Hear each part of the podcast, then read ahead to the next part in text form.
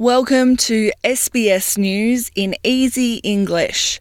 I'm Amy Hall. Labor leader Anthony Albanese says the federal government's comments about his party's relationship with China show that it is desperate for distraction from its own problems. Defence Minister Peter Dutton claimed in Parliament on Thursday that he had security advice that Mr. Albanese was China's preferred candidate in the upcoming federal election. Meanwhile, Nine's newspapers are reporting that a Chinese spy ring had tried to install Labor candidates in New South Wales to get sympathetic MPs elected. Mr. Albanese says he speaks to the Director General of ASIO regularly, and no concern has ever been raised about his candidates. Desperate for distractions at the moment.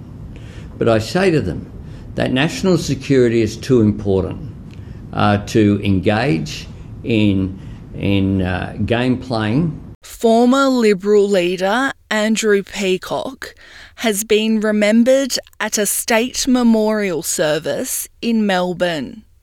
He served in federal parliament as the MP for Kooyong for more than 28 years and was a minister in the Gorton, McMahon, and Fraser governments.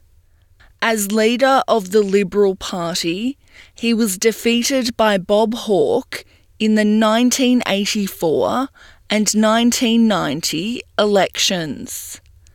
Peacock died last year at his home in the United States, aged 82, but the service was delayed because of the pandemic. Prime Minister Scott Morrison says he's thankful for Peacock's service to Australia. People felt comfortable around Andrew, even if they knew him very little or knew him greatly. He drew people in. A new report has found Australian women earn an average of $25,800 a year less than men. It also found that six out of ten large Australian employers made no progress in closing the gender pay gap in the year to March. The Australian Council of Trade Unions says the federal government is to blame, as it hasn't made any policy or law changes to close the pay gap.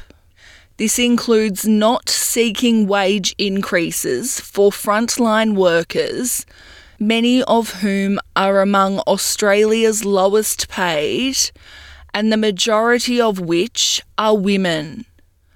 At least 46 more Australians have died with COVID 19. 19 of the deaths were recorded in New South Wales, 14 in Queensland, and 13 in Victoria. New South Wales is reporting 8,590 new cases, Victoria 8,521, and Queensland 5,977. It comes as New South Wales changes how it reports COVID 19 hospitalisations. Health Deputy Secretary Susan Pearce says the state's previous approach counted anyone who had tested positive to the virus in the 28 days before they went to hospital. After the review by our expert clinical panel, we've now reduced that back capture to 14 days to provide uh, a more realistic picture of what we're seeing in our hospitals, and our numbers reflect that. Meanwhile, Australia's expert immunisation panel advises people aged 16 and older will need to receive a booster to be considered fully vaccinated against COVID 19. Children under the age of 16 who aren't yet eligible for a booster will still be considered fully vaccinated with two doses.